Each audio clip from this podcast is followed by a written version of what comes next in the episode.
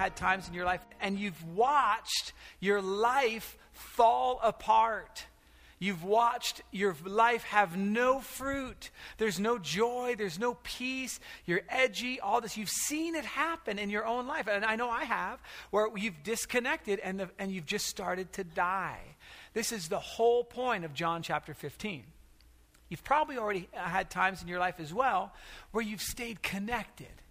And all of a sudden you've seen your life, and yes, it takes time. It doesn't just, it's not just plug it in, turn it on, and woo, or unplug it, and blah, you know, it, these things take time.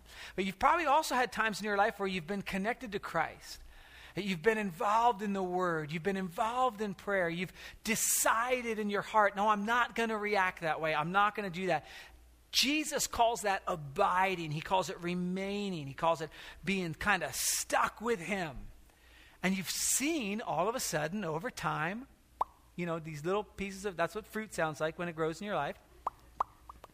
Okay? That's what it sounds like. But you've seen it all of a sudden appear in your life. And you, you look and you go, oh, you know what? That used to bother me so much and now it doesn't bother me anymore. Or uh, I used to be so scared of that and, you know, I'm just not fearful. I used to be so anxious about uh, my finances and that's kind of changed even though my circumstances haven't changed. That's fruit. And this is what Jesus has been talking about. And then Jesus decides to go kind of hardcore on us, I guess, and he starts defining what he's talking about. And you know, when I read the scriptures, I ask myself and I ask God and I ask the writer uh, a lot of questions. I ask them, why did you write that? What, what, what was happening during this time? What was going to happen later on in the scripture that maybe Jesus or somebody's preparing them for? Uh, what happened before? And maybe this is a reaction. Jesus is reacting to something. I ask myself, what was going on during the time? What, why did Jesus choose those particular words? And then are those words found other places? And did that word mean something different to them? All these kind of questions. And, and you know, God doesn't mind you asking any of those questions when you read the Bible. He does not mind you going, This is stupid. He doesn't mind you going, I don't understand. Why would you do that? I don't get it. He, there, you don't need to defend the Bible or defend God. It stands on its own, and God stands on His own. So, but but just get in the getting into the routine of these questions. And so, in this particular case, Jesus is talking to His disciples basically at the end of His ministry. I don't know if you've ever been around anyone who was kind of on their deathbed or about to die or found out that they'd gotten some terminal illness, and all of a sudden their language begins to change, and the things that are really important to them start to come out. I experienced this with my grandfather. We had no relationship, and then it got to the point where he was about to die, and he's just trying to give me as much information as he possibly can for me to live my life. Granted, most of it was horrible, but this is what he was trying to do. Right? This is the same way. Jesus is at the end and he's just trying to say, look, this is the deal. I want you to bear fruit. Now listen to what happens. John chapter 15 verse 12. My command is this. He's getting as clear as you possibly can. Love each other. Love each other. Love each other. This is my command. All, throughout this whole thing, he's I want you to bear fruit. I want you to do what I say. I want you to abide in me. And now he's getting really specific. My command is this love each other. And then he doesn't stop there, which is so annoying to me. Because if I were to just say love each other, all of us would have our own kind of idea of what love looks like. Some for some of us, love is like a feeling, and we just kind of go, "Oh, okay, I'll love my wife." Oh, mm, ooh, ooh, I hope that feels good. Uh, you know, or I'm going to love this, or what, however you grew up. But Jesus defines what love looks like. He says, "I don't just want you loving each other." I want you to love each other a particular way. I want you to love each other as I've loved you. And that's what I don't like about this scripture. Dear Lord, thank you for this message. No, that because he defines it for us. And we have to start asking ourselves questions. What does it mean to love each other like Jesus loves us? And who is he talking to? He's talking to Christians. He's talking to the future church. He's saying, guys, Christians, followers of Jesus, I want you to love each other. I want you to love each other like I loved you. And you start asking yourself questions well, what does that look like? What, what did it look like then for them? What does it look like now for us?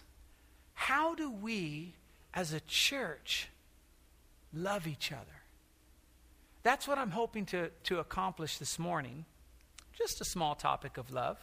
Um, and then the other thing is if you are not buying the whole God thing or the whole Jesus thing. Maybe you're here and someone has kind of dragged you here and they've asked you like 17 times to come to church, and finally you're like, if I say yes, they'll be here, I'll go. And I'm going to give you a verse you can use on them to get them.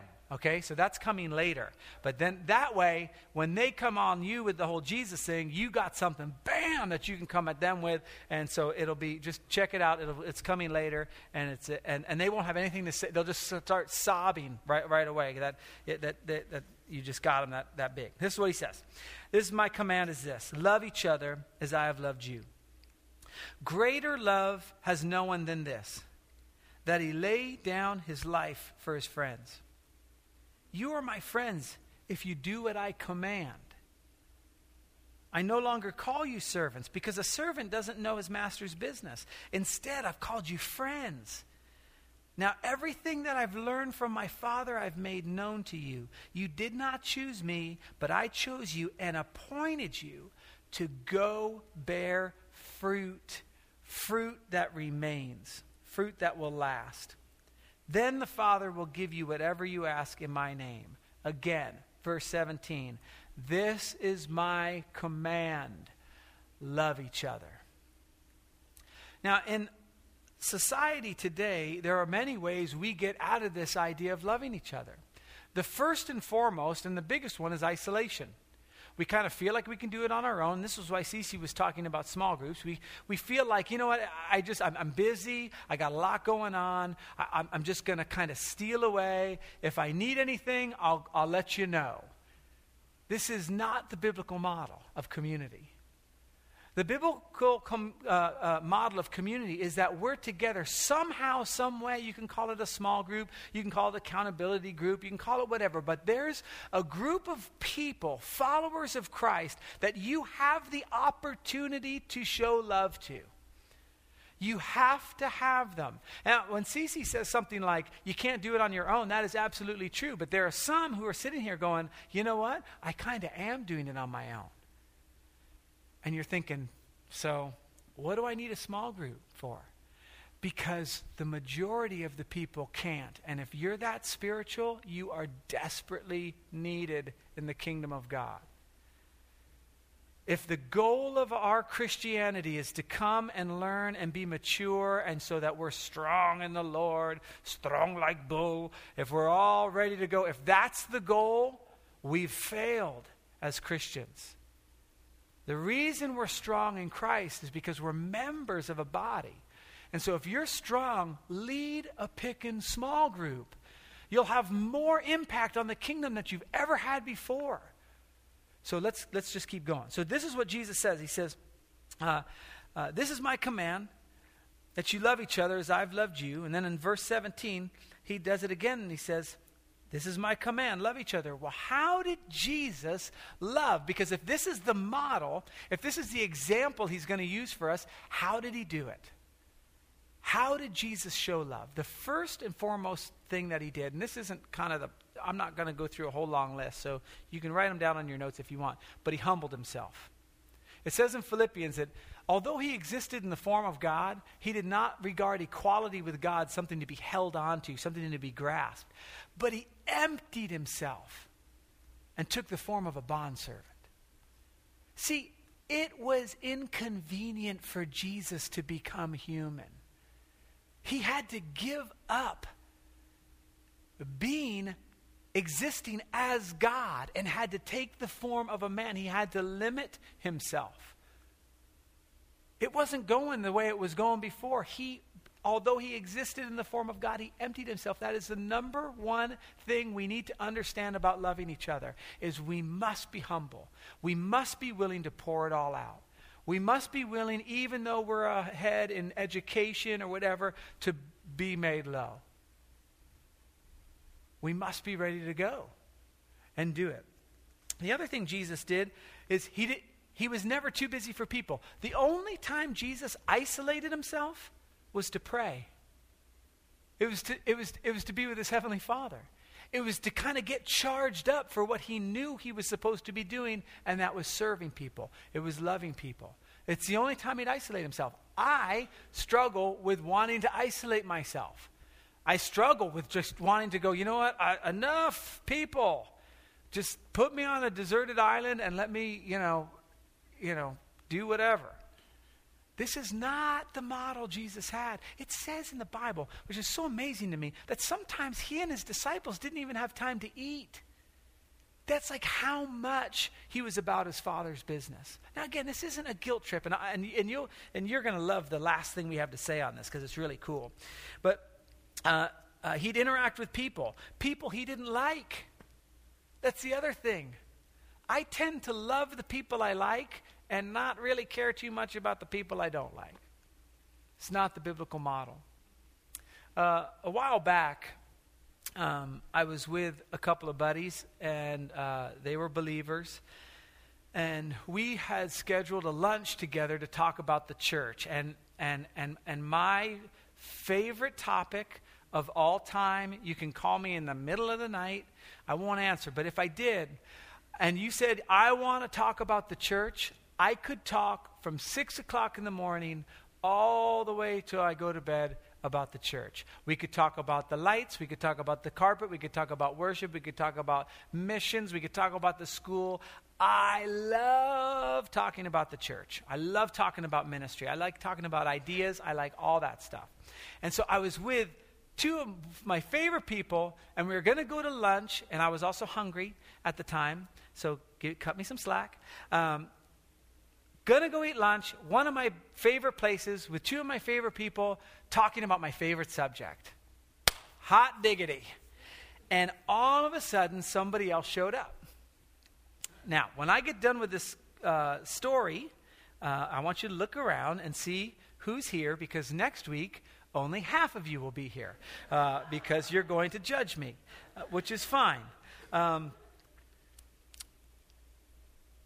So that person showed up, and I thought to myself, this is going to ruin everything. I don't like this person as much as I like these people, and we're probably not going to talk about my favorite subject, and we're probably going to talk about their favorite subject, which is not even close to my favorite subject. And maybe they don't want to go to the place I want to go to, which is my favorite place. So now we're not talking about my favorite thing. I'm not with my favorite people, and we're not at my favorite restaurant. So I spoke the truth, but in a way that made it look different. You can call it a lie. You can call it whatever if you're like super hyper spiritual or a Pharisee or whatever.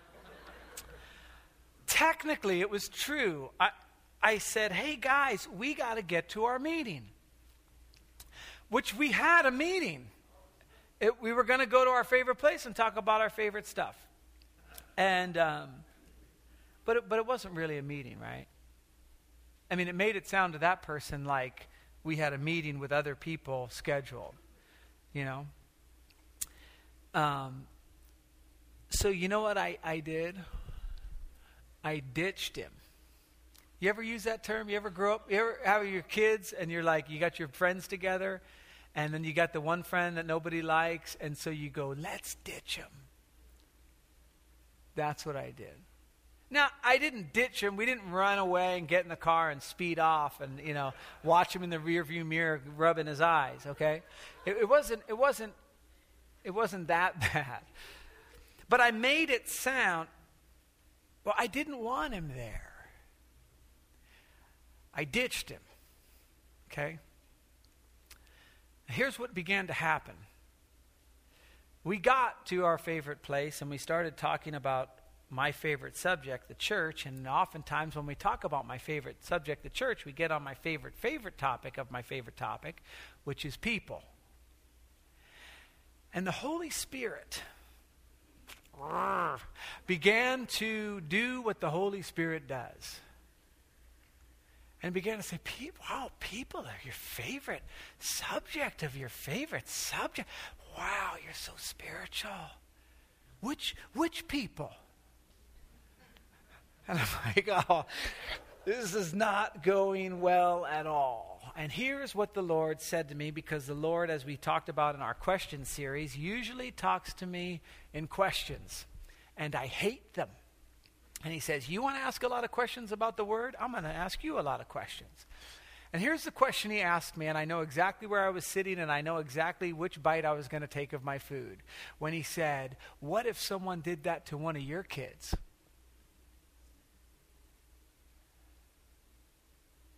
And I realized I ditched one of God's kids.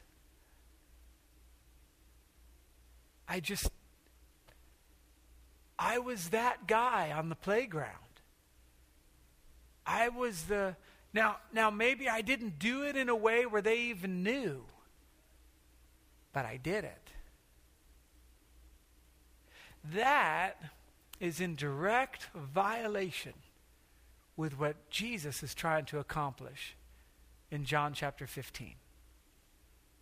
As a matter of fact, if Jesus kind of had to give a parable, he'd say, Suppose a pastor was in his office with two other disciples. Yeah, and he'd tell this story, right? And then he'd say, Which one showed more love? And they'd go, Not the pastor. And then everyone would go, Right. And they'd write it down for all eternity in the Bible. That's the parable Jesus would tell the parable of the deceitful pastor. Right? It's not what he wanted to accomplish. But I see, I started looking at my life and I started realizing I don't, and maybe you're with me on this. Maybe we're not as cruel. Maybe it's not as blatant. But maybe we've positioned our lives in a way where that never even gets to happen. Maybe we've positioned our lives in a way where we don't even get the opportunity to love each other. Maybe we've isolated ourselves or created an environment or a world where we live in where, where we've kind of, we, we'll never have that happen because I'm just never around anybody but the people I want to be around. John, obviously, wrote the book of John, and he wrote John chapter 15.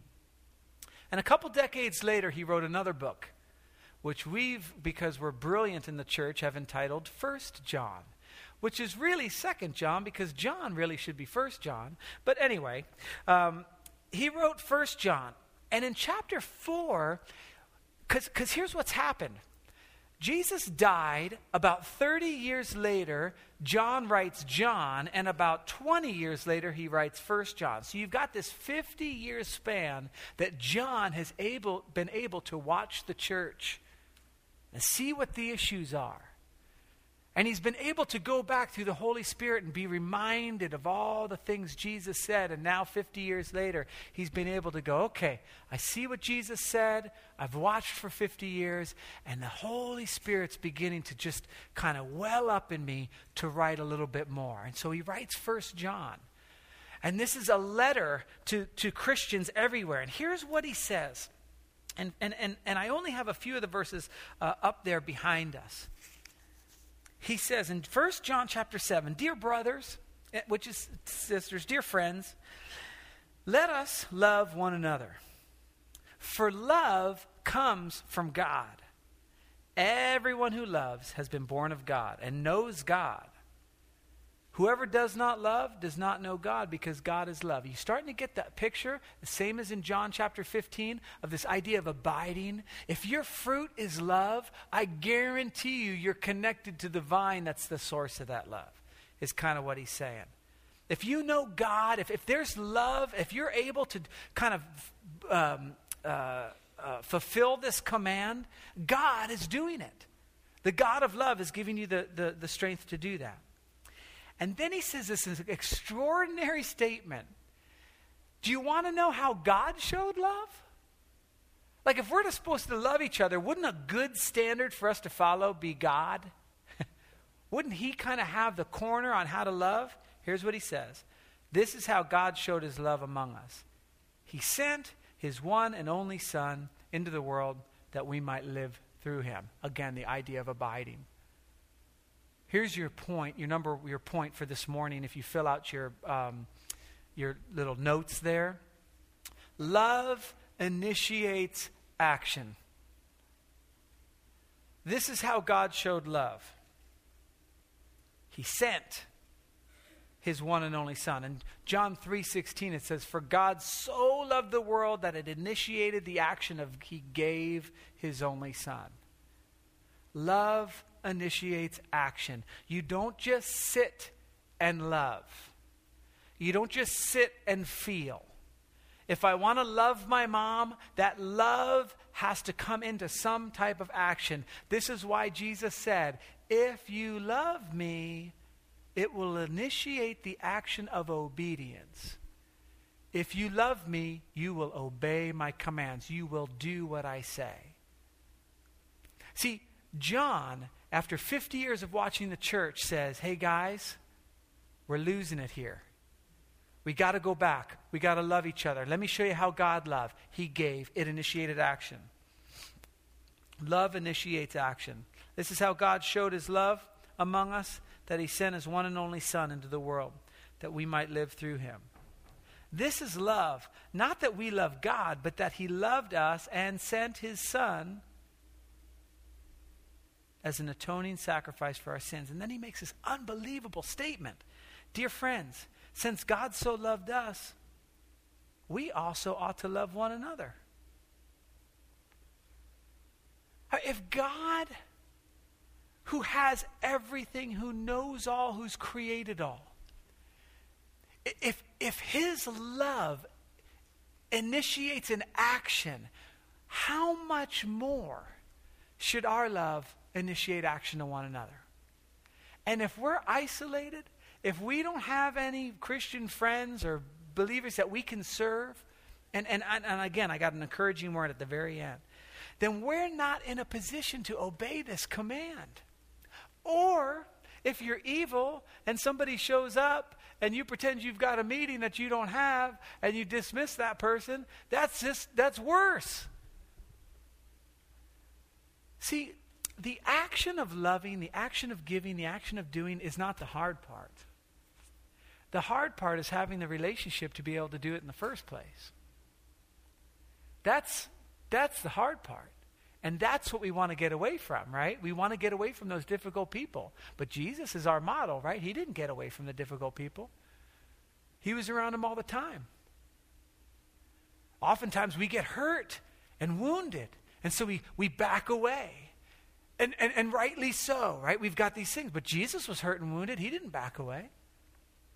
Uh, oftentimes we, we, we get into something that's, you know, something that happens between two Christians and, and we're arguing and it kind of starts to go and go and go and, and, all of a sudden it, it deteriorates. And Jesus, when he was accused, he didn't even say anything.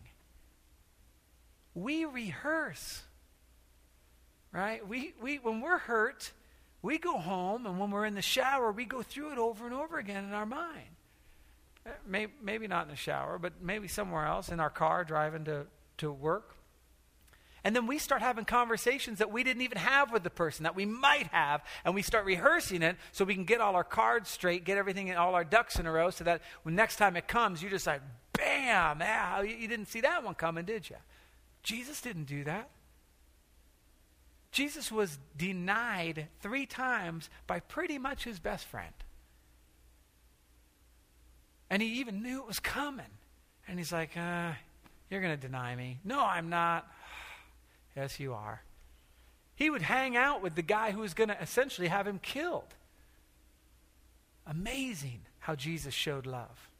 Now, for the, the guy who doesn't um, believe in God, who's here, or gal, or whatever, and you want your verse uh, to, to, to smack a Christian around, this one's a doozy and you'll love it basically this next verse is talking about the fact that we don't we don't see God. So you got you got us. Like we can't prove that he's there. Okay? I, I can't show you that, that God exists. but you're going to be blown away at why. Okay, it's in verse 12. No one has ever seen God. That's what it says. But listen to this, church. If we love one another, God lives in us and his love is made complete in us. In other words, if we as a church do our job, people will see God in a way maybe they'd never seen him before. Maybe the fact that people struggle with not seeing God is because we're not obeying this command to love each other. Maybe we're not taking care of each other like we should. Maybe we've isolated ourselves. Now, when I talk to a church like this, uh, it, it's, you know, we do a pretty good job of this.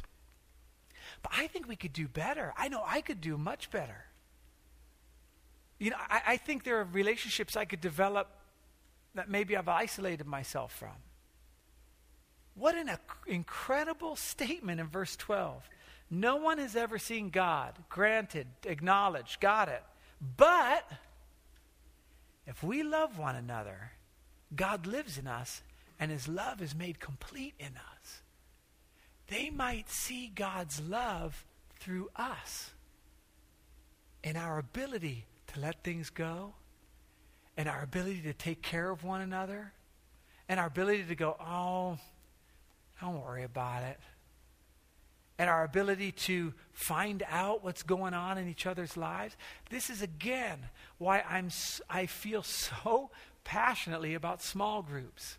And I understand if you have a reason you're not in a small group, I get it. I'm you.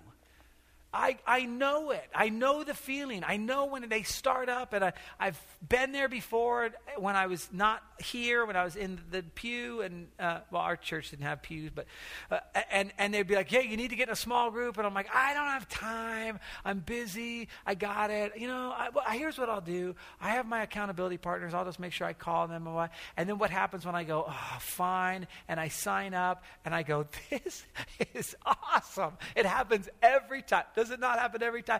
Every time. I'll be in a small group and I'll be like, this is so cool. I love Christ's bride. And you guys are like, yeah, except for the one you ditched. Okay, don't, just leave me alone, okay? We'll let it go. See, I, I think all we need to do is just give ourselves more opportunities. I think, I think that's really all it takes. Now, now watch what happens. I, I, I showed you, I told you I was going to tell you what, um, um, how Jesus is the model, okay? Well, anyway, in, in 1 John, it, goes on. Let me, just, let me just read this. God is love, just in case you want to know. You know, we, uh, that's been quoted all over the place. Just in case you want to know where it's found, it's found uh, in uh, 1 John chapter 4, verse 16. God is love. Whoever lives in love lives in God and God in them. This is how love is made complete among us, so that we will have confidence on the day of judgment. In this world, we are like Jesus. Here's what your translation says in verse 17. In this way, love is made complete among us. Remember this completeness of love that actually shows who God is? It's made complete among us so that we will have confidence on the day of judgment because in this world, we are like Him. We're like Jesus. See, John is commenting on John.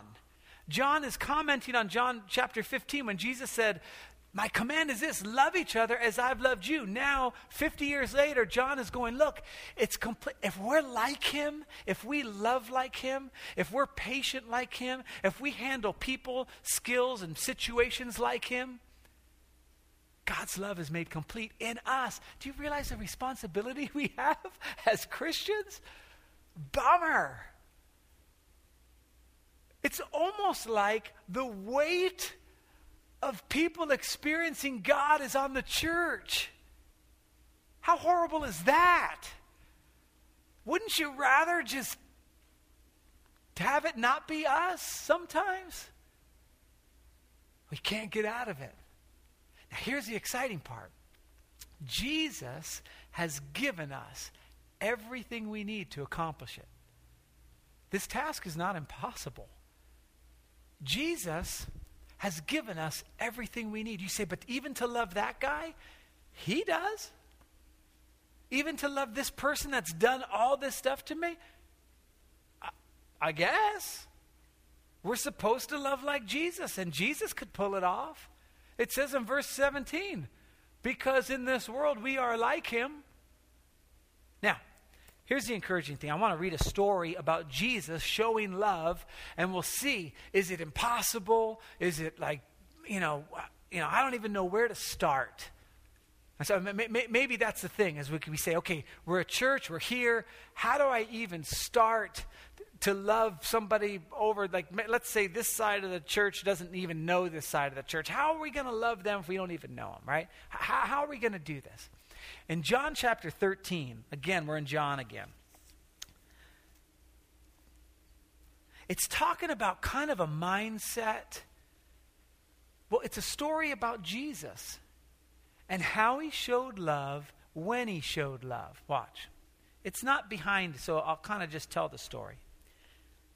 It was just before the Passover festival. This is a huge festival for Jews. Big deal.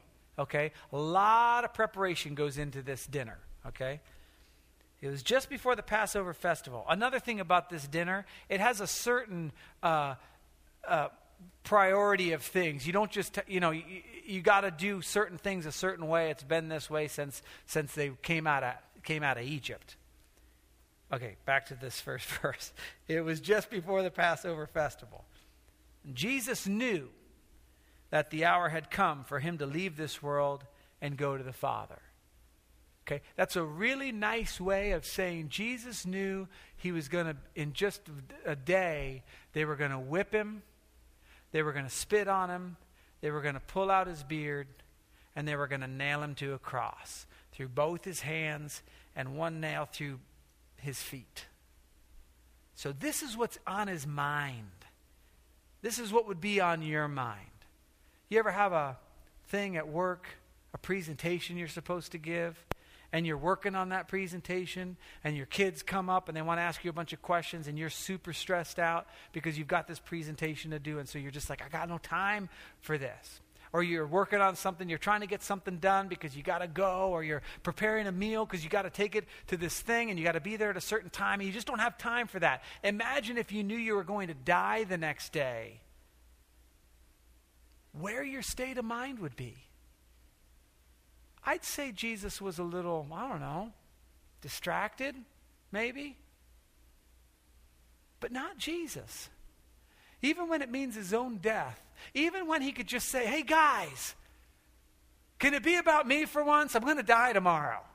You know, come on, let's get it together. That's not what he does. And I think this particular story, more than any other story, kind of gives this idea of what it looks like to love each other. So, he says he's going to go to the Father. Having loved his own who were in the world, he loved them to the end. As a matter of fact, in the, the uh, New American Standard, it says he was about to show them the full extent of his love. The evening meal was in progress, and the devil had already prompted Judas the son of Simon Iscariot, to betray Jesus. Again, he's with the people who are going to betray him. He didn't ditch them like the bad pastor in the parable. Jesus knew that the Father had put all things under his power and that he had come from God and was returning to God. So he got up from the meal and he took off his outer clothing and he wrapped a towel around his waist. The guy who is going to die puts a towel around his waist to serve his buddies.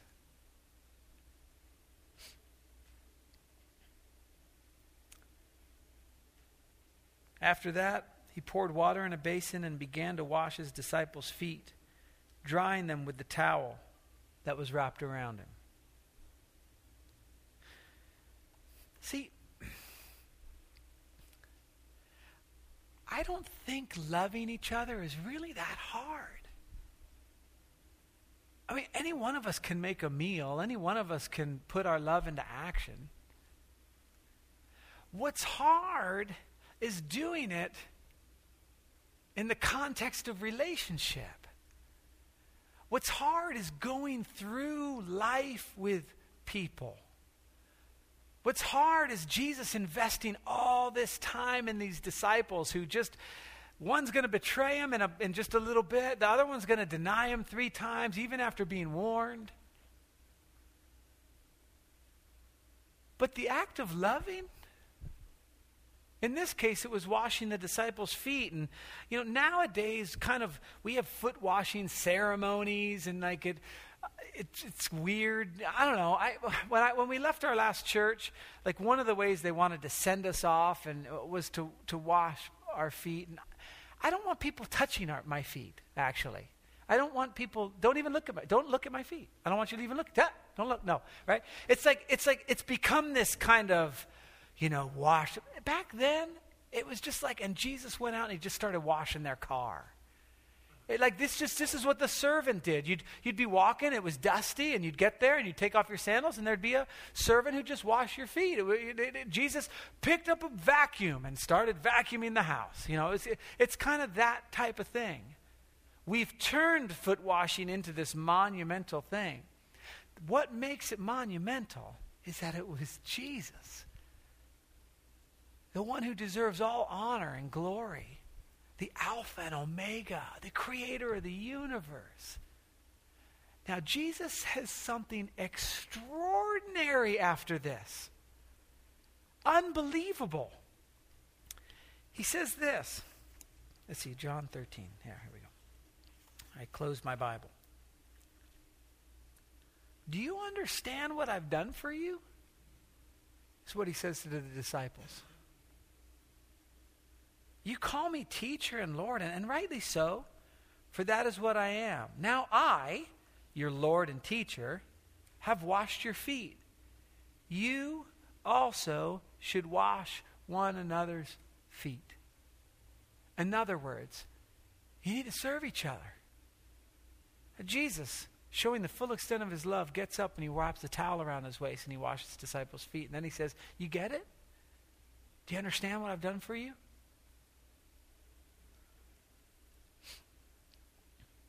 Says, I have set you an example that you should do as I have done for you. Now, watch this. He says, Very truly I say to you, no servant is greater than his master, nor a messenger greater than the one who sends him. Now that you know these things, you will be blessed if you do them. See, I think the encouraging thing is that it's not that hard. It's just not that hard to love each other. I think what's hard goes all the way back to the beginning of what we said is humbling ourselves. That is what's hard.